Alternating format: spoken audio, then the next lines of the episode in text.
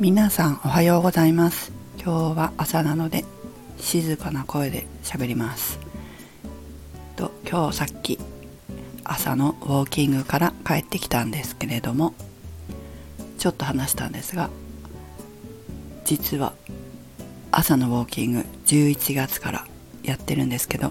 私はこんなに続いたことがないんです。朝の早起きがね、すごいなと自分でも思うんですけど、やっぱりね、どうやってものを続けるかっていうにはコツがありますね。で、今回私がこの朝のウォーキング早起きして続けられたポイントは、完全に自分に新しい思考パターンを作ったことです。で、どうやって思考パターンを作るかというと、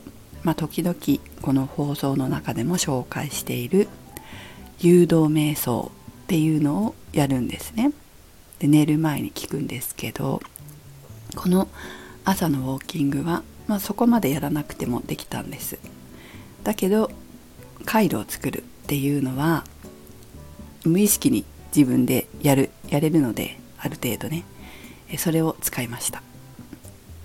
ウォーキング中にも話したんですけど、例えばこれはこんなことに応用できます。ダイエットしたいけども、運動しなきゃいけないけれども運動できない、運動が続かないという方、本当にこれ私と今同じパターンな感じですよね、昔の私と。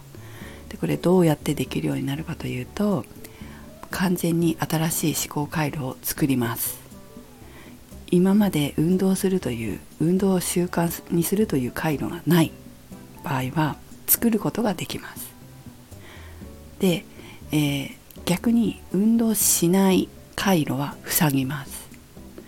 塞いでそこの回路を、思考回路、思考パターンを使わないようにします。そして運動する思考回路を使うようにしていきます。新しく作ってね。で、その回路は最初は獣道なので、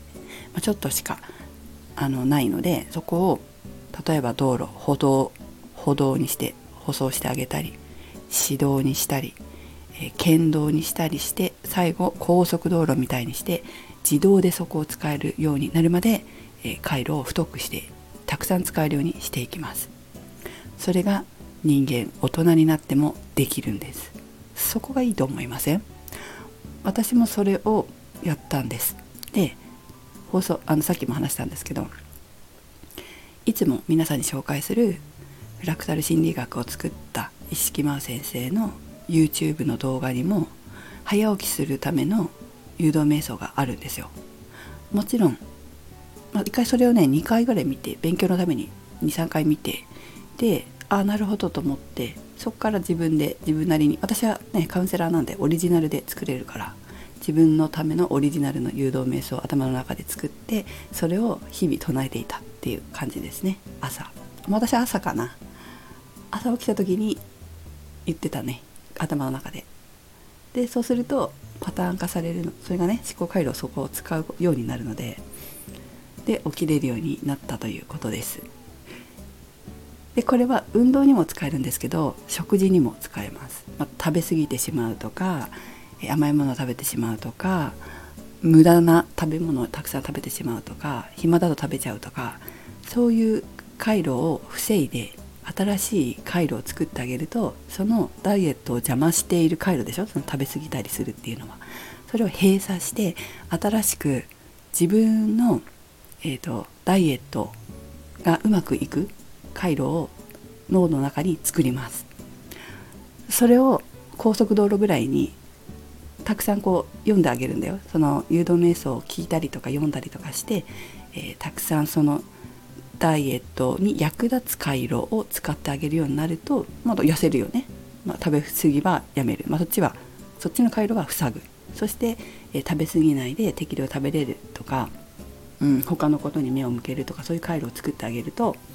そっちを使うようになるので、ダイエットが進むっていうことです。だからダイエットできない人っていうのは、そのダイエットできない方の思考パターンをいつも使っちゃってるってこと。私が早起きできない回路をいつも使ってるっていうのと一緒でね。でそれは閉鎖する、そして新しい回路を作る、それがポイントです。でもこれは本当に人によって全然違うので、今ここでは言えない、これだよ、あなたにはこれだよっては言えないから、ぜひね、興味があればカウンセリングなりダイエット心理学なりいろいろ受講してみて、自分のオリジナルのものを作ってみてください。甘いものを食べないで済む誘導瞑想っていうのも前に皆さんこの放送で紹介しましたけれども、中には、甘いものを食べない代わりに他のものを食べるようになったとかっていうすごい方もいるんで、自分に合ったものを作った方がいいと思います。いろんなパターンありますからね、それで効果が出る人もいますけれども、ぜひカウンセリングとかで自分に合った誘導瞑想を作って自分の美に役立てていただけたらと思います。はい、メグでした。